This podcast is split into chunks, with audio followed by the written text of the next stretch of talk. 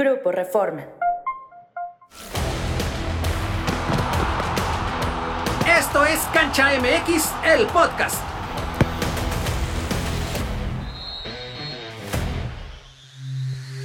Falta un mes para el Mundial.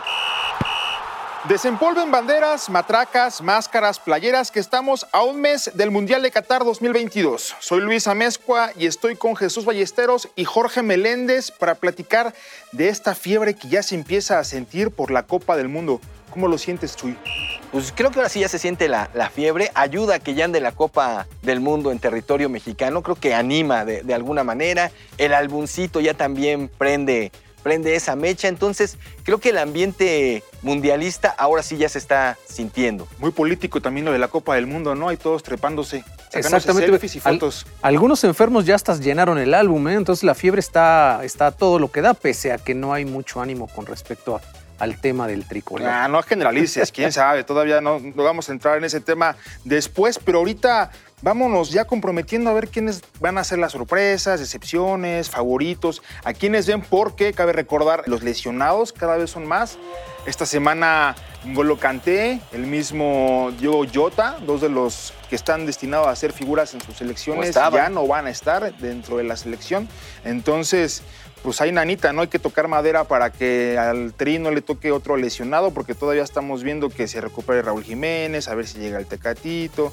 Funes Mori pues ya está jugando, entonces... Pero esa es buena noticia, ¿no? De repente sí el panorama, creo que en cuanto a lesiones del Tri era más oscuro hace 3 semanas, sí. Y hoy empieza como que a aclararse un poquito con todos los asegúnes que pueda tener este Tri, pero sí es bueno ver a Funes Mori jugar ya, incluso anotar, porque sabemos que va a estar en el Mundial. Oye, Jorge, me sorprende, esta semana le preguntan a Lionel Messi por sus favoritos y él dice que ve muy bien a Brasil y a Francia por sus jugadores y la dirección técnica, pero no candidata al albiceleste.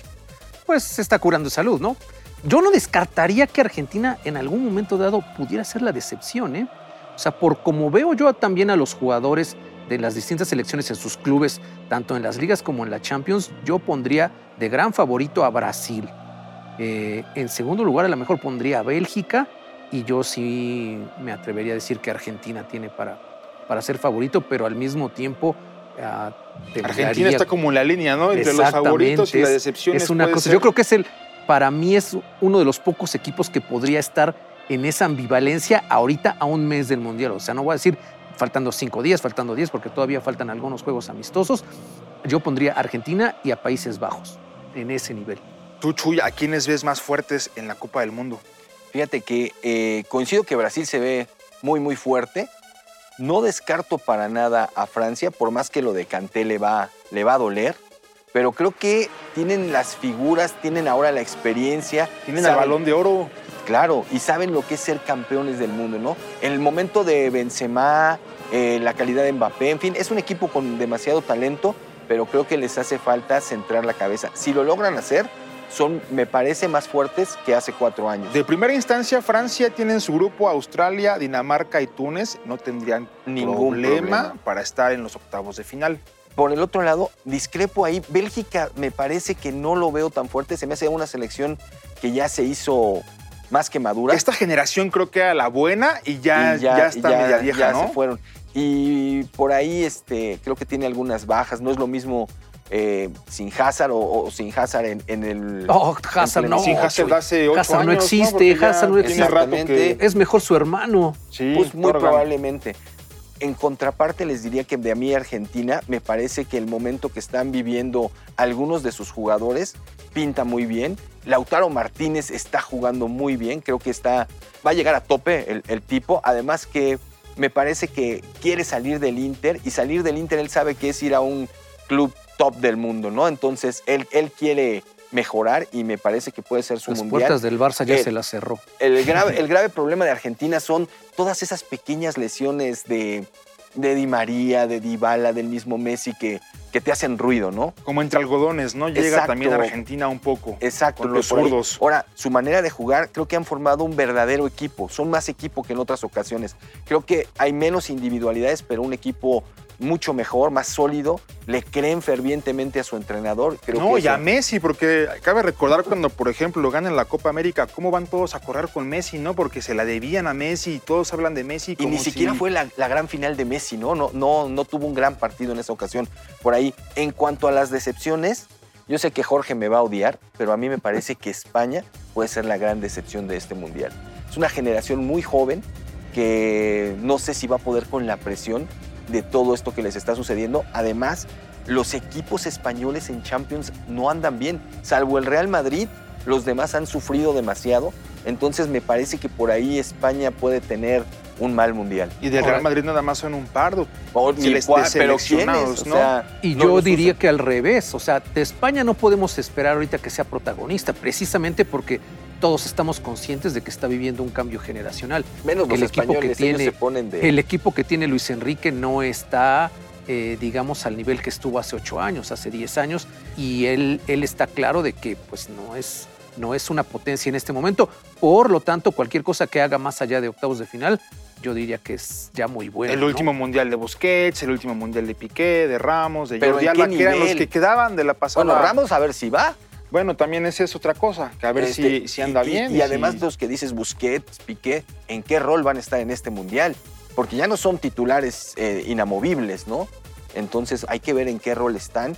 También me parece que Luis Enrique no ha llamado a todos los que debería y tiene hoy la mala suerte, ¿no?, de que al que le tiene confianza del Real Madrid es a Marco Asensio, y Marco Asensio casi no juega en el Madrid, ¿no? Y el otro me parece que es Nacho, que bueno, es... seguridad ahí atrás. Y aguas, pero no, porque España se podría quedar en fase de grupos. Va contra Costa Rica, Alemania y Japón. Ninguno de los tres es un flan. La verdad sí va a estar bueno. Los japoneses van a salir a morirse en la raya. Ya sabemos que lo que les falte de talento les sobra de corazón.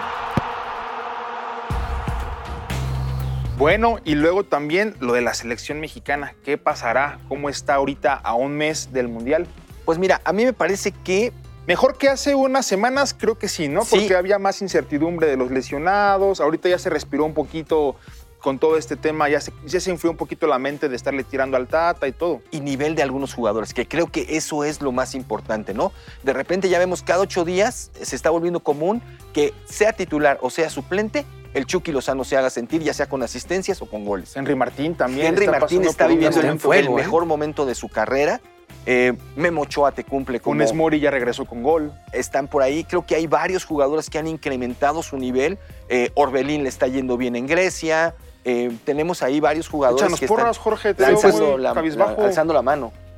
Sigo siendo pesimista.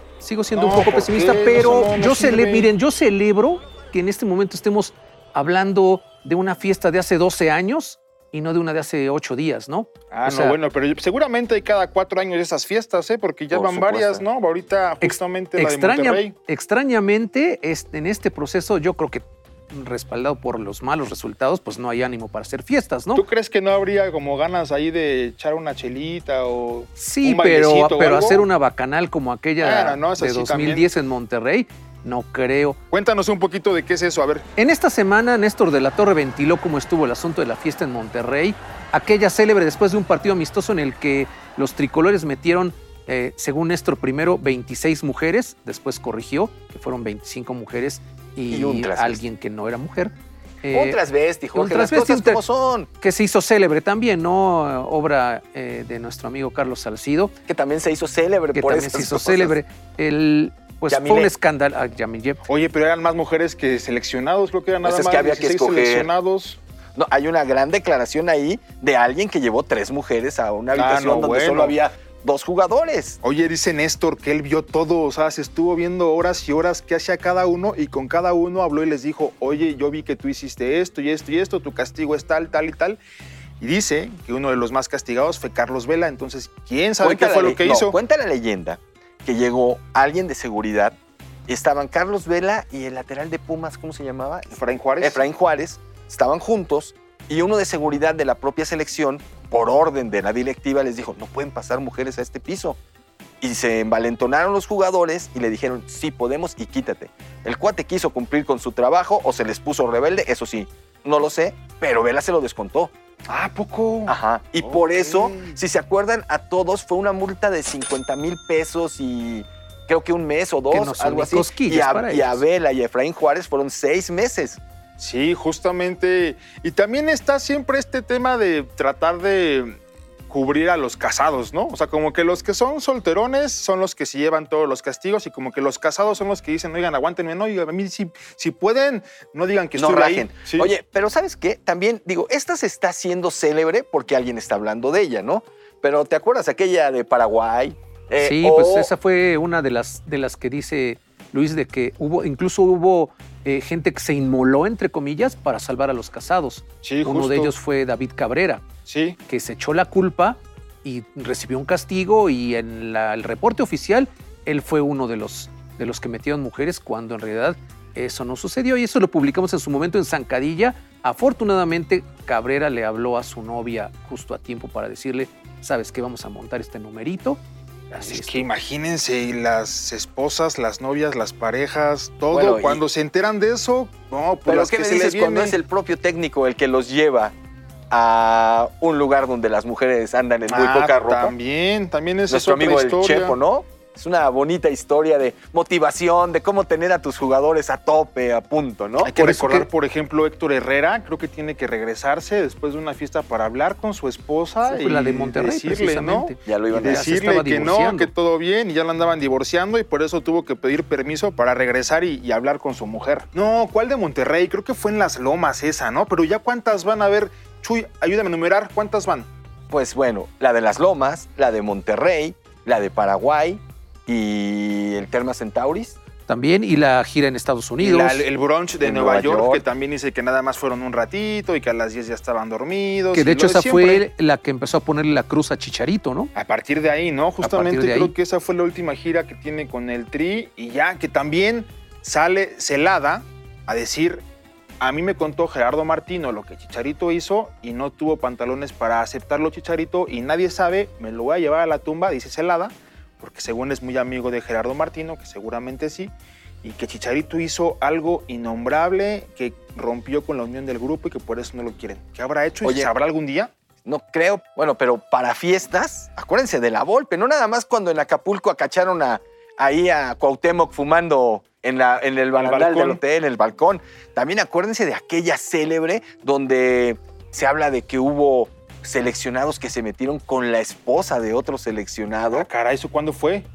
Pues ahí en el proceso del propio La Volpe. Que se inventaron que anabólicos y todo, pero que en realidad era como un lío de faldas ahí, ¿no? Que estuvo medio perverso la situación, involucrados con Carmona y con Galindo, que nunca se supo qué pasó. Déjame decirte, Luis, que en aquel tiempo yo trabajaba en Cruz Azul, y en Cruz Azul le hicieron cualquier cantidad de exámenes antidoping a Galindo. Es que estaban en Libertadores aparte, ¿no? Claro. Pero en esas épocas. Claro, estaban en plena competencia, se hacía antidoping en México desde entonces y Galindo siempre estuvo limpio. Después da la impresión de que sí fue un lío que trascendió muy alto, se habla siempre de faldas con un capitán de la selección mexicana, no hay que decir quién por respeto a la señora, ¿verdad? Que ya ni es su señora, pero ahí sabremos. Y la verdad es que nunca hubo pruebas de que se hubieran dopado o que hubieran consumido esos esteroides anabólicos que se decía. Y Carmona salía muy de vez en cuando a decir que iba a decir toda la verdad y que fue injusto y todo, pero hasta ahorita, después de casi 20 años, ¿no? Sí, nadie sabe en realidad qué pasó. Y Galindo terminó en España ahí yéndose al Hércules de Alicante. Sí, se fue casi exiliado, ¿no? No fue al Frankfurt y sí le fue bien, o sea, sí tuvo una buena carrera. El tipo era bueno, sí, prometía ser uno de los mejores centrales de México, estaba muy chavo en ese entonces, pero eso lo marcó. Oye, ¿cuántos escándalos hemos nombrado tan solo en unos 20, 25 años? Y los que no se supieron, ¿no? Y todos han marcado el destino de las selecciones. Extraño que ahora no tenemos y... O no sabemos, porque no sabemos. Desde tiempos inmemoriales... Y es cuando el ánimo está más abajo, ¿no? O sea, con las fiestas éramos más optimistas, pese a las fiestas. Eso hace falta, ¿no? Pero como para fiestas, pues, ¿qué les parece si oímos a Ale Benítez, quien está en el Parque Utopía, en Iztapalapa, conociendo la Copa del Mundo de la FIFA?